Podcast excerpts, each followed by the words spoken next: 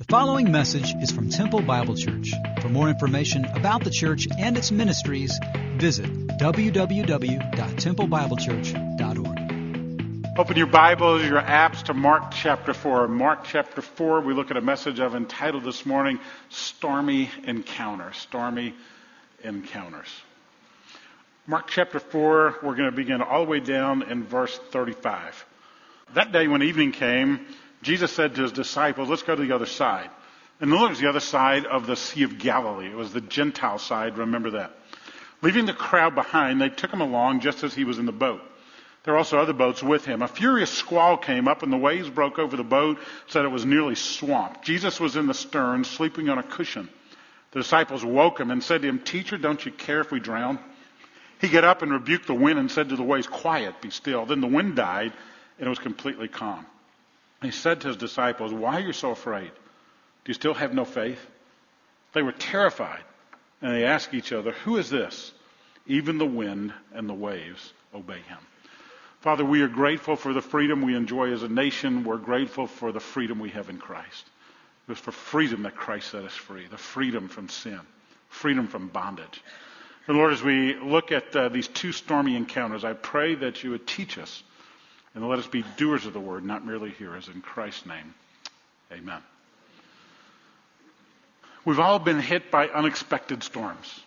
It may be the storm of infidelity. It may be the storm of divorce. It may be the storm of job loss, the, the storm of betrayal, the storm of rejection, the storm of abuse, the storm of disease, the storm of broken relationships, the storm of anxiety or worry, of depression. We've all been battered and hit by storms at times. Where do you turn when you encounter storms? When you are hit by a stormy encounter, what do you do? Where do you turn to and how do you cope? Some of us run to the past and we hide. Some of us run to a bottle or pill and we medicate. Some of us run to work or the mall to avoid facing it, and some of us just run away or we totally shut down.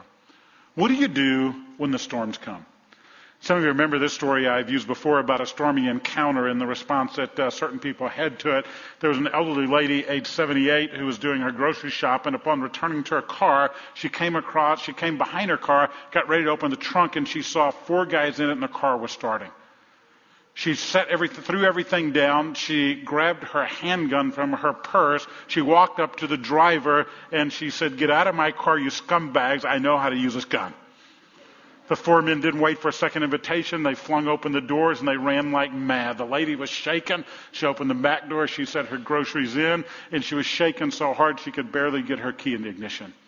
She tried two times, three times, four times, and her key didn't fit the ignition.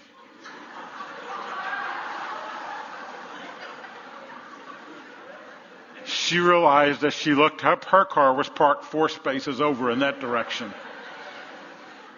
She was so rattled, she grabbed her groceries out of the back seat of her car. She went and put them in her car and went straight to the local police station. The story says she walked up to the sergeant at the desk and told her the story, and he doubled over with laughter. he pointed to a conference room. In the conference room were very were four very pale white males. They were reporting a carjacking by a mad elderly woman. She was described as white, less than five feet tall, wearing glasses, curly white hair, carrying a very large handgun. No charges were filed, is the conclusion of that report. Can you imagine when those guys went home that night, the conversation they had with their wives? You're not going to believe what happened to us in the parking lot of the grocery store. Hey, babe, don't mess with old ladies. I'm going to tell you that one. Or you imagine when they were driving, walking back to the grocery store parking lot and the conversation they had among themselves. Probably paled in comparison to the talk around the campfire the night that these two events take place. You can almost hear the talk around the campfire. Man, that was one storm we went through. I mean, these were fishermen who were scared to death by a storm. That was one storm we went through. I'm glad Jesus was here, aren't you? Hey, you can hear the talk. That was a crazy man we met on the shore when we got there. I mean, did you see the way he looked? And then you can see somebody poking, shh, here comes Jesus. The talk around the campfire had to be interesting. Had to be interesting at the end of that day. Just like those four guys had a story to tell, the disciples had a story to tell. So I'd like to share with you two stormy encounters and one conclusion this morning. Very simple message. Two stormy encounters and really one conclusion. And the conclusion is about the identity of the one who can take you through any storm. The identity of the one who can take you through any storm. Some of you in the midst of storms right now. Some of you have been through storms and you're the end. And if you haven't been through or you're not in, they're coming. I can promise you that. The scriptures tell us that in James chapter 1. When you encounter various trials, it doesn't say if you encounter, but when you encounter. And when you encounter those stormy things, those stormy days, those stormy events in life, who do you turn to? Where do you turn and what do you do? Well, if we look at the context of what's happening here, the constant crush of the crowds has given Jesus no margin. He needs to be refreshed and he needs to be rested. So when evening comes, after another exhausting day of teaching, he's ready for Sabbath. And so he tells his disciples in verse 35, let's go to the other side. Let's go to the other side. When the boat is traveling across the Sea of Galilee, Jesus finds a cushion. He goes to the stern and he takes a break. By the way, this is not some cruise ship with a bunch of nice beds that you can go to and a bathroom and all that stuff. We've been on the Sea of Galilee in replica ships on several occasions, and this is probably a type of sailboat, maybe with oars, probably with just sails, or probably had some oars, but it's not an easy place to sleep. And Jesus is cupped down in the stern, and probably the cushion are fishing nets. We're not sure what they are. But Jesus is so tired, he's fast asleep. He's fast asleep. On the Sea of Galilee, if you've read about it or if you've seen it, know about it, storms come up quickly and they can be pretty brutal. These are fishermen. This must have been a very brutal storm. Eh, the storm. It came up quickly. It says in verse 37, a furious squall came up and the waves broke over the boat, so it was nearly swamped. You ever been in a boat that nearly gets swamped?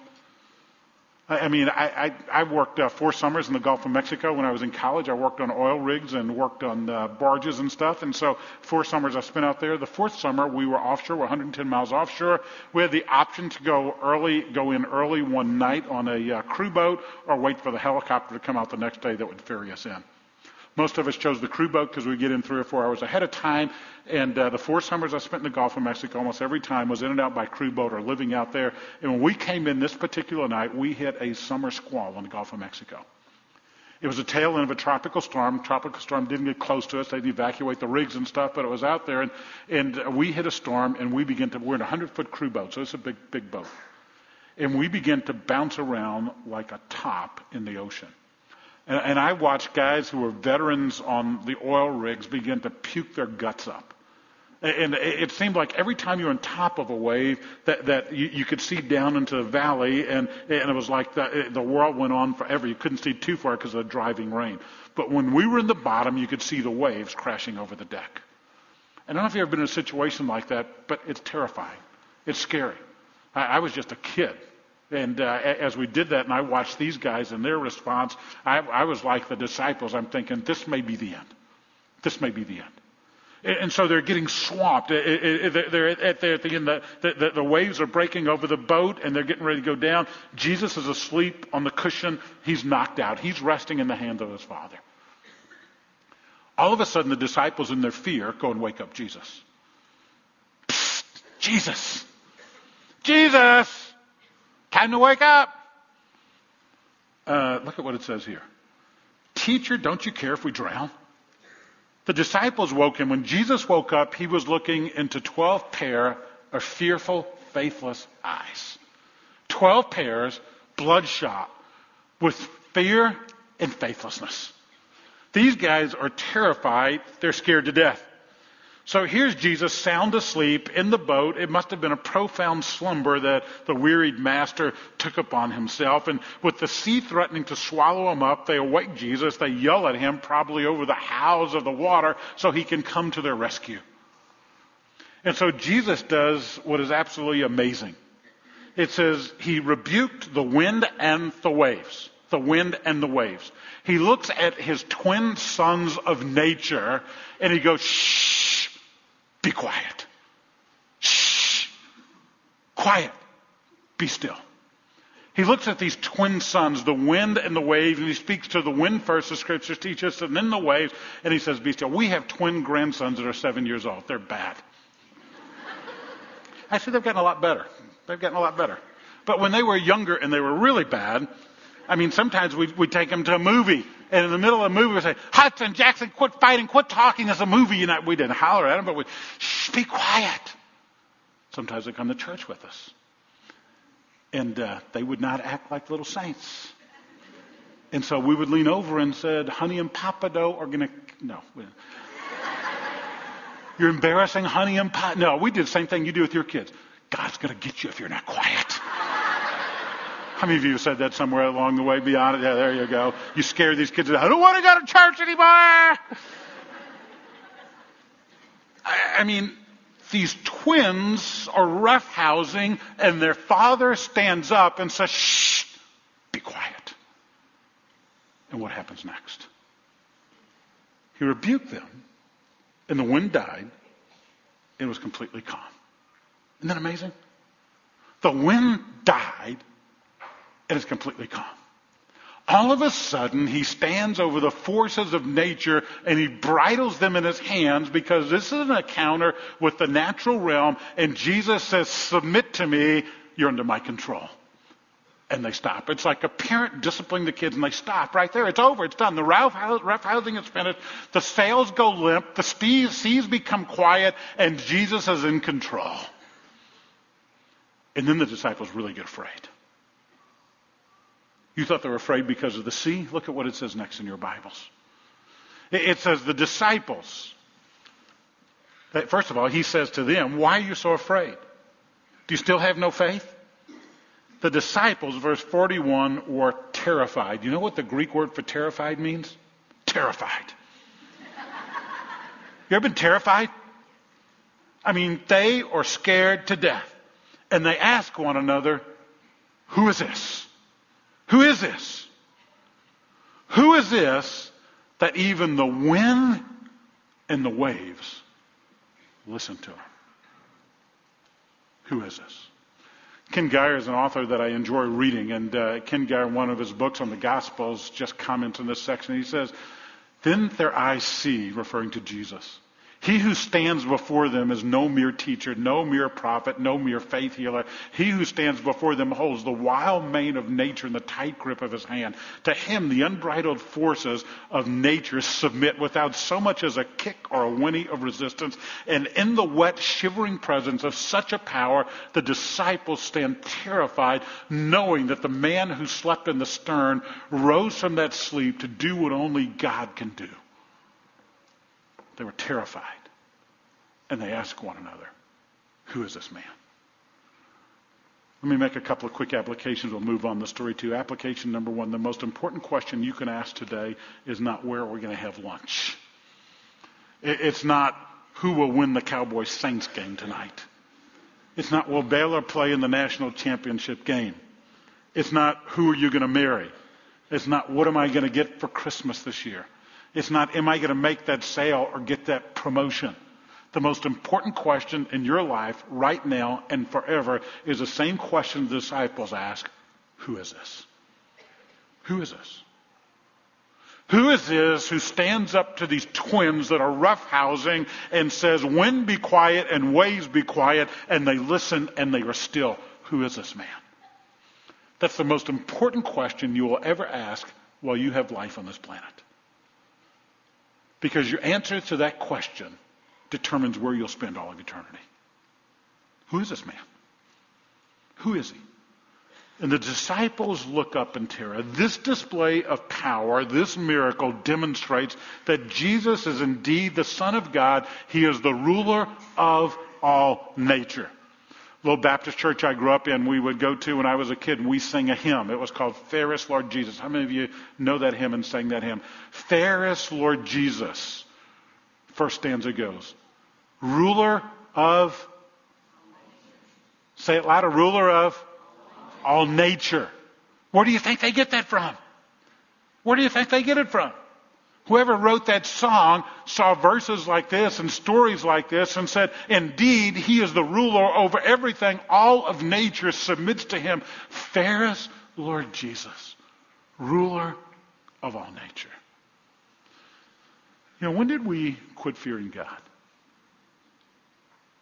These guys look at Jesus. You can underline it. In fact, I'd encourage you to line verse 41. They were terrified, underline toward terrified. And then they ask the question, Who is this? Say with me, Who is this? Who is this?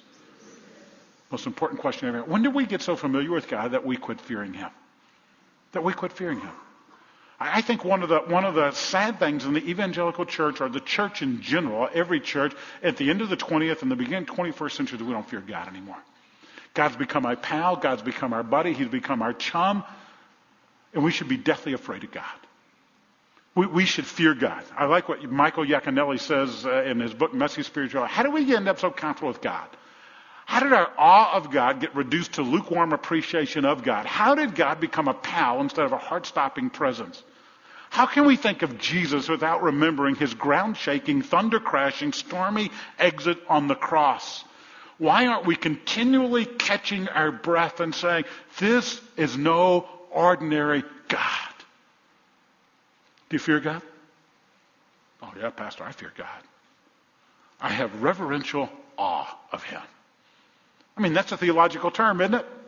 I've got reverential awe of God. What in the heck does that mean? What does that mean? These guys are terrified. They're standing in the boat of Jesus with Jesus, and they saw a storm, but that was nothing compared to what they're feeling after they saw his power. And we treat Jesus like a good luck charm. When I was a kid, I had a rabbit's foot. Have you ever had a rabbit's foot? Some of you thinking that's a sick thing. Somebody killed a rabbit, cut his foot, and you stuck it in your pocket. Well, you bought them, and they were treated, and whatever else. And sometimes treat Jesus like a rabbit's foot. Hey, come along with me, Jesus. We'll have a good time together. You can be my good luck charm. We'll go find four leaf clover so we can have good luck. Jesus, our four leaf clover. Or, or, we, we want, you know, Jesus to be our Aladdin lamp. Jesus, I'm going to start this business. Come and bless it. Jesus, I'm to, I'm to go this direction. Come along with me. Really? What happened to Jesus? I am your servant. You are the Lord and Master of the universe, and whatever you want to do, I'm going to follow you because that blesses you. What happened to that? Do you really fear God? You go out and sleep with somebody you're married, not married to, and you, you, you should be shaking in your boots right now. You've got a judgmental, critical spirit of other believers. You should be deathly afraid right now. That's what it means to fear God. You go out and get wasted last night and then show up at church thinking you can do some kind of penance to penance to please God. You ought to be deathly afraid right now. See, there, there was a husband and wife in the New Testament. They made a pledge to God. They didn't follow up on their pledge. You remember what happened to them? God killed them both right on the spot. One of the reasons we don't do pledges at TBC is because of that very thing right there. I mean, when do we quit fearing God? I've got reverential awe of God. What the heck does that mean? That's a great theological answer. What does that mean? Reverential awe of God. I walk a couple of times a week with some of my buddies. You ever have a dog chase you when you're walking? That's fear. Okay, I do two things. First of all, I start looking for a stick somewhere. Or secondly, I always bring somebody slower than me when I walk so I can just take them.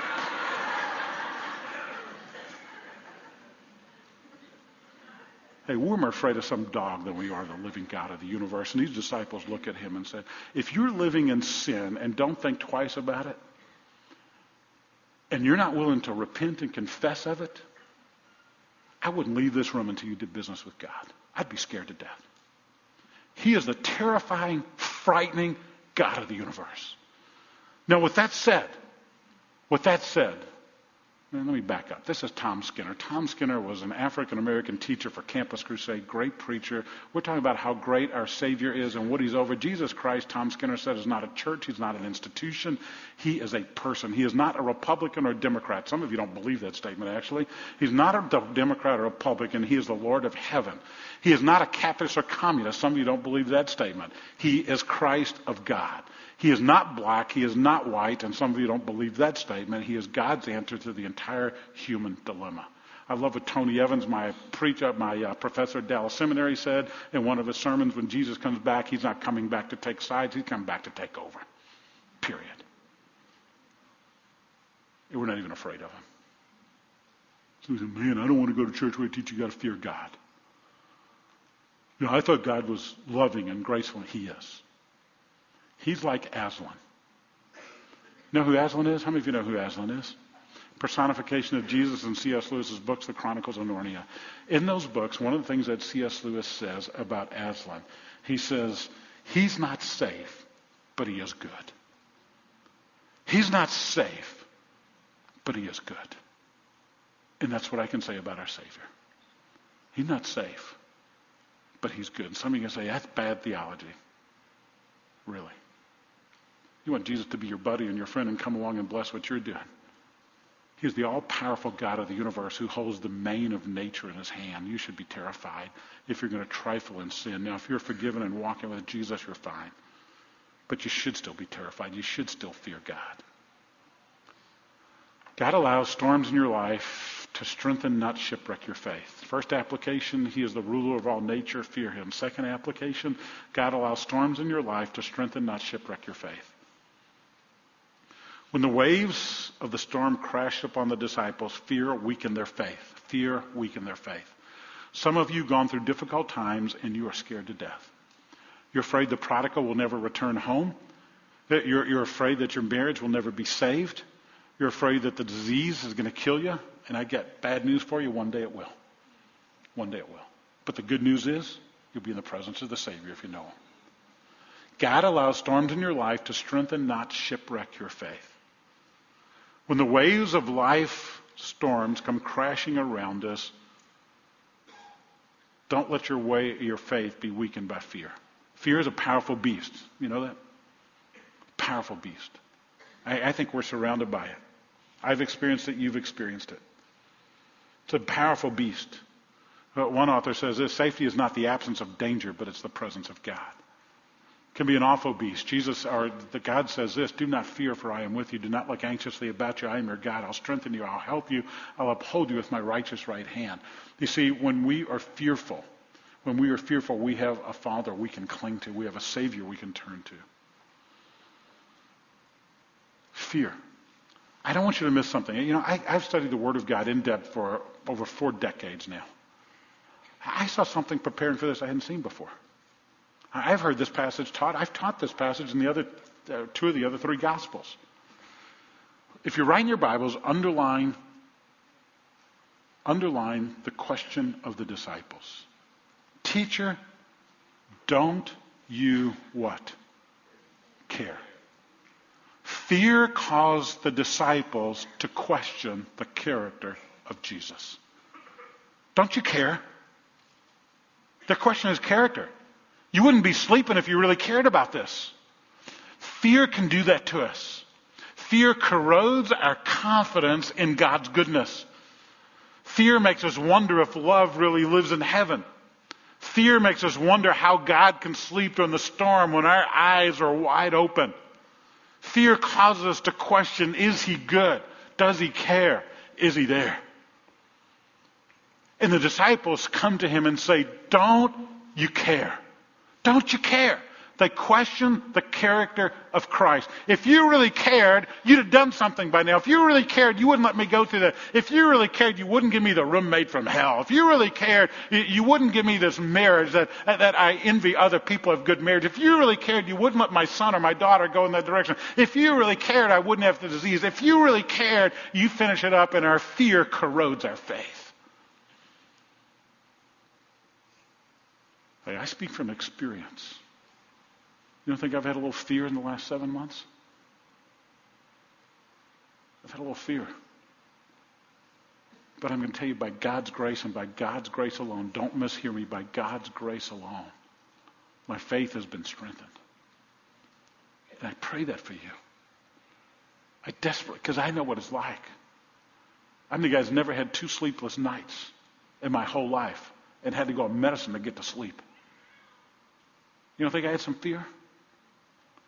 You don't think I'm battling with God? God, I am a man who trusts you, who honors you with my life. My faith is weak right now. You've got to strengthen me. And he did, and he does. He did, and he does. So, so then we read a second story. It's an amazing story. It's an encounter in the supernatural realm.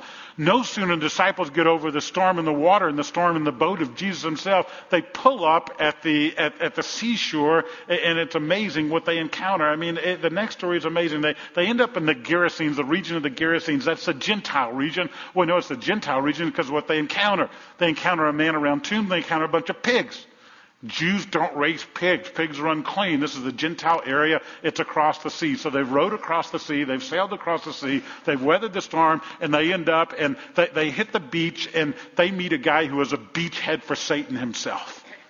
I mean, they meet a guy who's absolutely crazy. In our society, we'd lock this guy up. His hair is matted. He's filthy. He, has got, he's got uh, scars where he's tried to kill himself. He has scars where they've tried to restrain him, and he's broken loose, and nobody wants to deal with him. He's a wild man. He lives in the tombs because he lives like a dead man. He screams like a coyote screaming in the night. The scriptures tell us all this. I'm not making it up. When Jesus got out of the boat, verse 2, a man with an impure spirit came from the tombs. He lived in the tombs because no one could bind him anymore, not even with a chain. He had, he had some kind of superhuman strength. He often had been chained hand and foot, but he tore the chains apart. He broke the irons on his feet. No one was strong enough to subdue him. Night and day, he lived among the tombs in the hills. He would cry out and cut himself with stones. We'd lock up. He is the worst nightmare you've ever had. When this dude shows up, you want to run the other way. When the disciples hit that beach, they thought they had seen the worst storm, but they're going to encounter an even stronger storm. They're going to encounter a guy who is filled with demons. How many demons, we're not sure. When Christ asks who he is, he says, I'm legion. Legion means, a Roman legion was 6,000 soldiers. I don't think it means this guy had 6,000 demons, but he had many, many demons. And by the way, let me state something at the very beginning. This is not a lesson on how to do exorcisms. I've read some books and seen people say, well, you got to cast demons into other objects to get them out, and then they go, baloney. Baloney. I'm saying it from the pulpit. Baloney. This is not a lesson on exorcism. This is a lesson about Jesus. Jesus is the focus, not the demons. I've heard this so mistaught, it's scary. And so if you think that's what it teaches, let's talk after because you're wrong. How's that for being overconfident? Jeez. I mean, really, I, there's some terrible teaching out there. You've got to cast demons into other objects to get them out. Jesus did it. You're not Jesus if you hadn't found that out yet. You're not. And so you look at this, and they hit the storm, and all of a sudden they're encountered with this, and they saw Jesus at a distance, and they shout at the top of their voice. Notice what happens: fell on their knees in front of him. They fell on knees in front of him. The Romans fell on their knees before their rulers. The pagans fell on their knees before their gods, and the demons fall on their knees in front of Jesus. And you know, the religious leaders may debate about who Jesus is, and the crowds may be divided about who Jesus is, but I'm going to tell you right now, the demons know who Jesus is. Look at verse 7. What do you want with me, Jesus, Son of the Most High God? Don't torture me. Wow. The demons understand who he is. James says the demons believe and they shudder. They're terrified in the presence of Jesus. And so what happens next? Jesus said, Come out, you impure spirit. What is your name? My name is Legion. We are many. And he begged again and again not to be sent out of the area. And the Lord herd of pigs was feeding in the area. And the demons begged Jesus, Send us among the pigs and allow us to go into them. And he gave them permission. The impure spirits came out and went into the pigs. And their herds were about 2,000. They rushed down the steep bank into the lake. It's interesting to see. We've actually ridden in this area the Gerasenes. And it butts up to the Sea of Galilee. And there are cliffs there. And you can see these uh, you can only imagine in your mind these pigs gone flying off the, the, the, the, cliffs as Jesus commanded these demons to be enter these, these pigs, and they go, and, and you've got these, these pigs filled with demons. By the way, that's the first case of deviled ham in the Bible. That's free of charge. That's free of charge. But, but what you see here is, is even these demons are submitted. Not only is the wind and the wave, not only are the wind and the waves, the natural forces submitted to the realm, submitted to Jesus, but also the demons of hell, the supernatural, are submitted to the Savior. Savior tells them where to go. He casts them out and they listen and obey because He is the Lord God of the universe. He is the King of kings and Lord of lords. And in Mark's writing, he's saying Jesus is King above all. That's what he's saying. He's King above all. That's the thread that Mark is building through his Gospels. So what happens? What happens? Well, an amazing thing happens. They came to Jesus and they saw the man, verse 15, who had been possessed by that. The, the people heard what happened. Those tending the pigs, they ran to town and tell them what happened. And they, they come and they saw the man who had been possessed by demons, verse 15. He's sitting there, he's dressed in his right mind. They were afraid. And those who had seen it told the people who happened to be demon, to the demon possessed man, and they told him about the pigs running in the ocean. And then people began to plead with Jesus to come to their city so that he can perform miracles and understand who he is. Is that what happened? No. See, the first thing that happens, the demons beg Jesus. Then the townspeople beg Jesus to leave. They're terrified too. And so they run and they say, Jesus, be gone. And Jesus is getting ready to get in the boat and he's gone back to the other side where he came from. And he's getting to the boat. Who comes up but the demon possessed man who's now free of all these demons? And Jesus getting in the boat, the man who had been demon possessed begged to go along with him. Jesus didn't let him go. Instead, he said, Go home to your own people and tell them how much the Lord has done for you. By the way, people say Jesus never claimed to be God. Baloney. Read the Bible.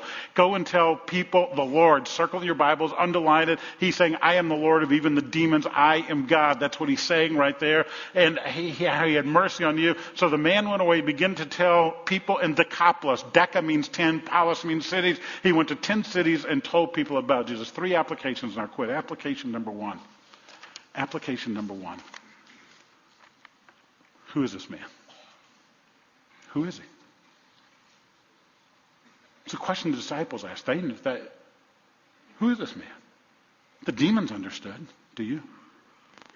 Your answer to that question will determine where you spend eternity. He is the Lord God of the universe who died on your behalf and where you can find forgiveness. He is the one who's more powerful than anything in the natural or supernatural realm. Number two, demons are real and dangerous. Stand firm against them.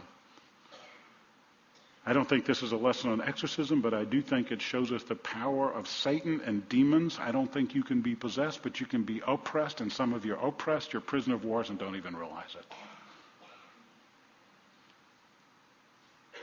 Thirdly, if a madman can become a missionary, God can use you. This guy was your worst nightmare.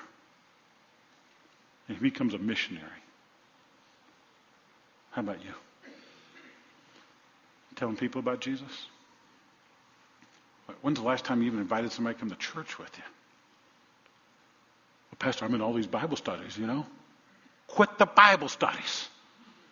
Really, you got to four Bible studies? You need to be in less than that. Start having unbelievers in your house. Invite international students, do something. I had a guy walking up one time, thought I'd be impressed. Me and Pastor, we're in four Bible studies. Stop! You tell me to get out of Bible studies? Yeah, I am. Get out. Go see what the world's like. I think this whole message teaches that Jesus, God does not shelter us from life storms, but He shelters us in life storms. Worship team, would you guys come and join me? Have you, have you had that experience? God doesn't shield you from life storms, but He shelters you in life storms. See, storms are going to come your way. You have stormy encounters. Who are you going to turn to and where are you going to run? Who are you going to turn to and where are you going to run? There's a lady named Laura Story. She's, she wrote the song that we're about to sing. I'm going to tell you Laura Story story. Okay? Bev met Laura Story. She's a worship leader at Perimeter Church, huge church in the Atlanta area. Laura Story's, Laura Story's story is this. Hard to get that out. She was a uh, Christian artist, and God began to use her in great ways. Then her husband, I forget his name, I think it's Matt, you can look it up online. She and her husband had only been married for a couple of years. They're experiencing the joy of new marriage. He had a seizure. Doctors go in and they do some scans. He has multiple brain tumors. Now, the good news is they were non malignant, surgery was successful, but in the midst of surgery, it impacted his brain. So sometimes he remembers Laura's name and sometimes he doesn't. They've had a couple of kids along the way. Sometimes he remembers them and sometimes he doesn't. I forget what he did engineer, computer engineer, I think, and now he can't work.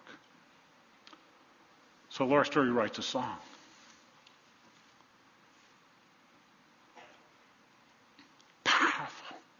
Powerful God of the universe. You don't think she had a stormy encounter? Atoning sacrifice, keeper of this life. Hallelujah. What a Savior. Beginning and the end, forgiver of my sin. By your mercy, you have saved us. Jesus, you're stronger. Some of you don't believe that. Going to nod your head in agreement like reverential awe. Yeah, I fear God. But you really don't think Jesus is stronger than what you're experiencing right now because you're not living like it. But those words are true in every realm. Jesus, you're stronger more than any other. Hallelujah. What a Savior. I'm going to be down here. And some of you need to come up and you need to get on your knees and do business with God because you walk in fear. You live in fear. Your life is fearful. You're bound up in fear. I know you, you know me, and you know it, and I know it. You get on your knees and just come before God and ask that fear to be replaced with faith. Some of you, you don't fear God. You're messing around with somebody you're not married to, either premaritally or extramaritally, and you don't fear God. Or you're the most judgmental, hypocritical person sitting in this audience, and we've got them, including me. And you need to come and confess that before God.